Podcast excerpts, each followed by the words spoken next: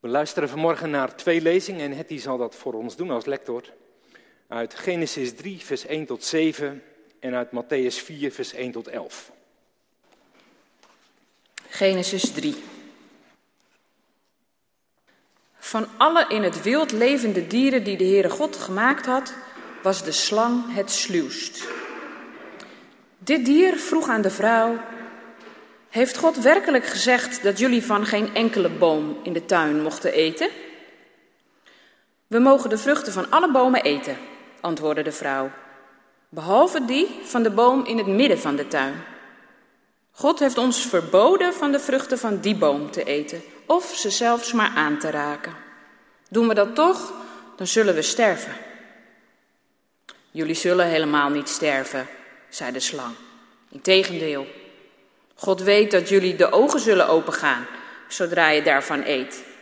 En dat jullie dan als God zullen zijn en kennis zullen hebben van goed en kwaad. De vrouw keek naar de boom. Zijn vruchten zagen er heerlijk uit. Ze waren een lust voor het oog. En ze vond het aanlokkelijk dat de boom haar wijsheid zou schenken. Ze plukte een paar vruchten en at ervan. Ze, gaf ook wat aan haar vrouw, aan haar man die bij haar was. En ook hij at ervan. Toen gingen hun beiden, hun beide de ogen open en merkten ze dat ze naakt waren.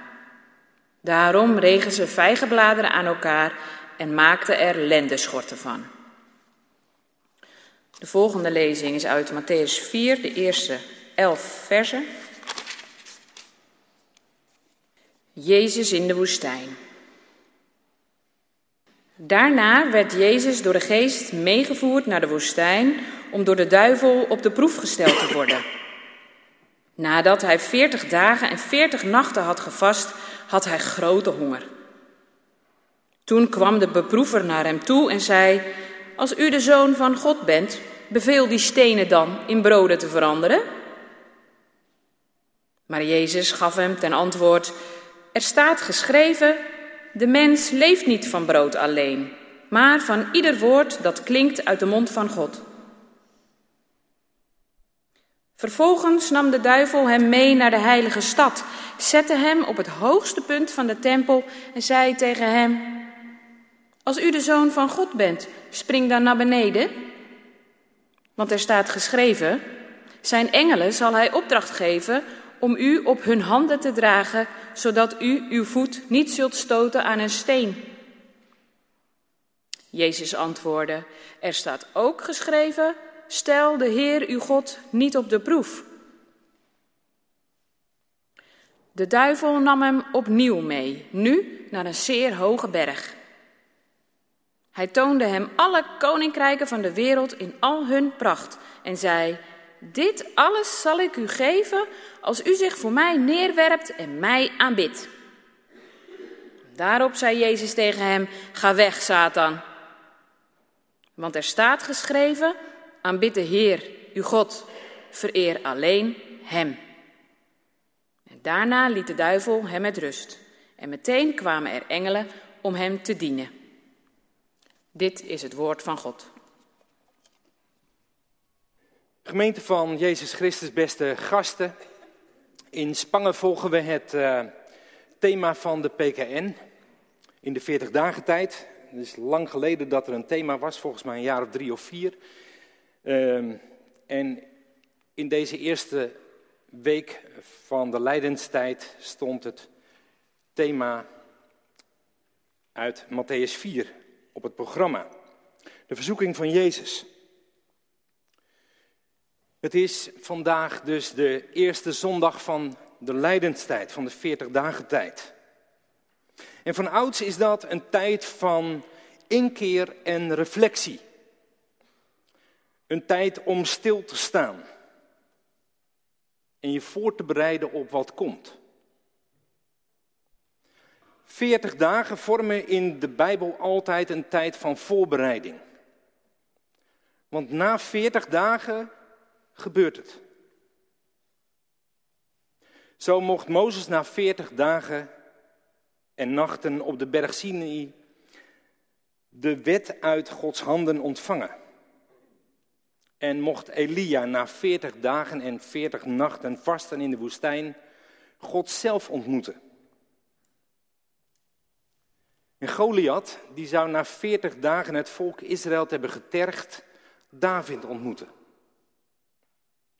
En God gaf Nineveh na 40 dagen en nachten vaste vergeving van hun zonde. Steeds weer vormen de 40 dagen tijd een voorbereiding op de grote gebeurtenissen die daarna plaatsvinden. God gooit je nooit zomaar in het diepe, maar zorgt ervoor dat je er klaar voor bent. En zo is het ook met Jezus. Na de doop in de Jordaan leidt God Jezus zelf naar de woestijn om 40 dagen en 40 nachten te vasten. Je zou denken, waar is dat nu voor nodig? Jezus heeft zojuist de Heilige Geest ontvangen toen hij gedoopt werd in de Jordaan. De hemel werd geopend en de stem van God klonk, jij bent mijn geliefde zoon.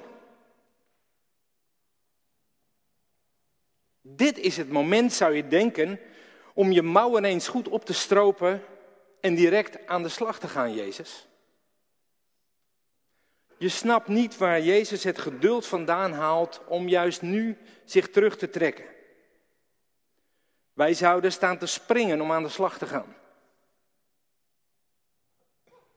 Toch, of misschien wel juist, als je in het geloof een hoogtepunt meemaakt, is het belangrijk om goed te luisteren naar de stem van God. Waar leidt de Heilige Geest je naartoe?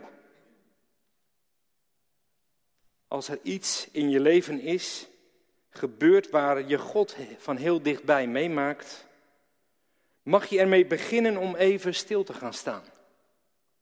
Ervan te genieten en het moment te koesteren, zodat die ervaring zich diep in je hart kan wortelen.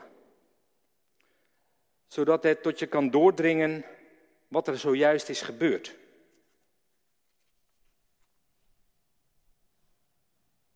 Soms is bidden namelijk iets wat je koud en leeg laat. Maar in deze situatie zul je ervaren hoe bidden bedoeld is. Zo zijn deze veertig dagen ook voor Jezus geen last, maar een rijke ervaring. Pas na het vasten bemerkt Jezus hoeveel honger hij eigenlijk, eigenlijk heeft.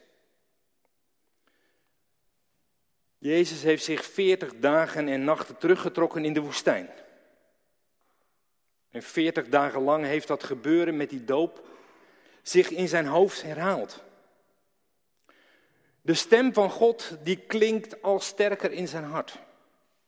Jij bent mijn geliefde zoon. Het is echt iets heel bijzonders dat je van jezelf mag weten dat je een kind van God bent. Dat je met zekerheid kan zeggen, ja, God is mijn vader. En dat je er niet alleen voor staat in het leven. Maar hoe krachtig de stem van God ook klinkt in je leven, er zullen vroeger of later ook andere stemmen gaan klinken.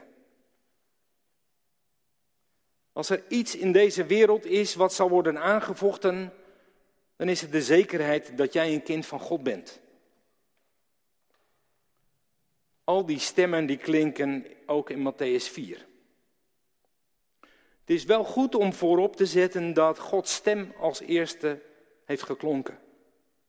Jij bent mijn geliefde zoon. Maar al heel snel daarna klinken er andere stemmen. Stemmen die Jezus aan het twijfelen willen brengen. Werkelijk? Werkelijk ben jij de zoon van God? Nou, laat maar zien dan. Bewijs je dan maar. Bewijs het maar dat je van deze stenen brood kunt maken. Als zoon van God moet je toch wel over dat soort gaven bezitten. Maar Jezus bewijst niet Gods zoon te zijn doordat hij zelf brood maakt. Maar hij bewijst werkelijk een kind van God te zijn door te zeggen: Als ik honger heb, dan zal mijn vader wel voor mij zorgen. Nogmaals, probeert de duivel het nog een keer. Als je de zoon van God bent, als jij dat dan niet kan bewijzen, laat je vader zich dan maar bewijzen. Spring maar van de dakrand. Als God echt je vader is, dan zal hij jou toch wel beschermen. Maar weer wijst Jezus ons de weg. Als kind past het niet om je vader ter verantwoording te roepen. Maar dat hoeft ook helemaal niet. Want je kan op Gods vaderlijke zorg rekenen. Daar hoef je helemaal niet om te vragen. Mooi is dat. Bemoedigend trouwens ook. Ook voor ons. Je bent geen kind van God omdat je bijzondere gaven bezit. Of omdat je allemaal wondertekenen kunt doen. Je bent geen kind van God omdat God allerlei bijzondere wonderen in jouw leven doet. Mooi als het gebeurt. Maar zeker niet nodig. Je bent een kind van God omdat God het je gezegd heeft. Zijn stem telt. Jij bent mijn zoon, jij bent mijn dochter, mijn geliefde. En er is maar één teken dat dat bevestigt. En dat is de geest die in je hart woont. Gods liefde in je hart is een vaster bewijs dan enig wonderteken dan ook. Naar welke stem luister jij in je leven? Naar de stem van God die zegt dat je een kind van Hem bent? Of naar de stem van de duivel die om wonderlijke bewijzen vraagt van jou en van God? Maar wacht eens even. Wacht eens even, er is nog een stem. En deze stem is de moeilijkste van allemaal. Dat is je eigen stem. En dat zien we bij de derde verzoeking. Want daar brengt de duivel een andere stem tot leven. De stem van Jezus' eigen hart. Hij laat Jezus alle koninkrijken van de wereld zien. Al die pracht zal Jezus toebehoren als hij de duivel aanbidt. Dit is niet allereerst een keuze tussen de stem van God en de stem van de duivel. Nee, de duivel doet een beroep op de stem van Jezus. De stem van Jezus' eigen verlangen. Van zijn verlangen naar eer, rijkdom, macht en aanzien. Maar hij slaat de plank volledig mis. Satan dacht dat hij datzelfde trucje kon doen, kon uithalen als bij Adam. Maar Jezus leeft niet voor zijn eigen eer, maar had alleen de eer van zijn vader op het oog. Jezus is doordrongen van de waarde van de rijkdom om een kind van God te zijn. En nu zien we hoe waardevol het is geweest dat Jezus 40 dagen en nachten heeft gevast. 40 dagen en nachten hebben die woorden van de doop zich in zijn hoofd herhaald. Je bent mijn zoon. En nu kan hij deze verzoening, verzoeking aan. En na deze verzoeking kan hij ook het werk van God aan. En begint het eerste optreden, het openbare optreden van Jezus. De verzoeking heeft aan het licht gebracht wat er werkelijk in zijn hart leefde. De vraag van morgen is, wat leeft er in u, in jou, in mijn hart? Wat of wie behoort ons hart toe? Vraag me af voor wie deze vraag eigenlijk nodig is. Voor God? Nou, God weet echt wel wat er in ons hart leeft. Misschien hebben wij mensen wel verzoeking nodig, zodat we zelf werkelijk weten wat er in ons eigen hart leeft. Want soms heerst er zoveel verwarring in ons hoofd. Er klinken zoveel stemmen dat je het allemaal niet meer goed weet. Moet je nu A of B kiezen? Wat vanuit het ene perspectief verkeerd lijkt, kan uit een ander oogpunt gezien helemaal niet zo gek lijken. Maar verzoekingen kunnen wel helderheid scheppen in je leven. Dat is een geestelijke strijd. En dat is geen makkelijke strijd. dan komt het erop aan. Dan blijkt wat er in je hart leeft. Niet alleen voor de buitenwereld en voor God, maar vooral voor jezelf wordt het al duidelijker wat er in jouw hart bevindt. Wat je wil en wie je bent. Dan heb je een fundament om op terug te vallen. Want dan weet je waar je zelf staat. En dan, dan word je een bruikbaar instrument in Gods handen. Als je naar verlangt om zo door God gebruikt te worden, vergeet dan niet hoe belangrijk het is om stil te worden. Tijd voor gebed te nemen, je Bijbel te lezen. Dat houdt je dicht bij God. We weten dat het in de praktijk niet altijd lukt. Als je dan stilstaat bij de fouten die je maakt, of gemaakt hebt in je leven, dan kun je je soms heel ver van God verwijderd voelen. Net als Adam voel je je uit het paradijs verbannen. Niks geen engelen die voor je zorgen, maar engelen met brandende zwaarden die de toegang tot de levensboom blokkeren. Broeders en zusters, het is de eerste zondag van de 40 dagen tijd. Een tijd van inkeer en reflectie. Een tijd om stil te worden, om stil te staan. En je voor te bereiden op wat komen gaat. En het kan soms geen kwaad om eens stil te staan bij onze fouten. Bij onze afstand tot God. Maar na 40 dagen tijd is het dan ook voorbij. Dan staat u geen verzoeking te wachten, geen test wat er in je hart leeft. Na deze 40 dagen is het Pasen. En met Pasen heeft God laten zien wat er in zijn hart leeft. Hij komt je tegemoet met vergeving. Met de boom des levens, wegend op zijn rug, droeg de Heer Jezus Gode goede vrucht. Glorie, halleluja. God is met ons begaan. Hij doet ons weer herrijzen. Uit de dood vandaan. Geef hem je hart. Lof zij u Christus. Amen.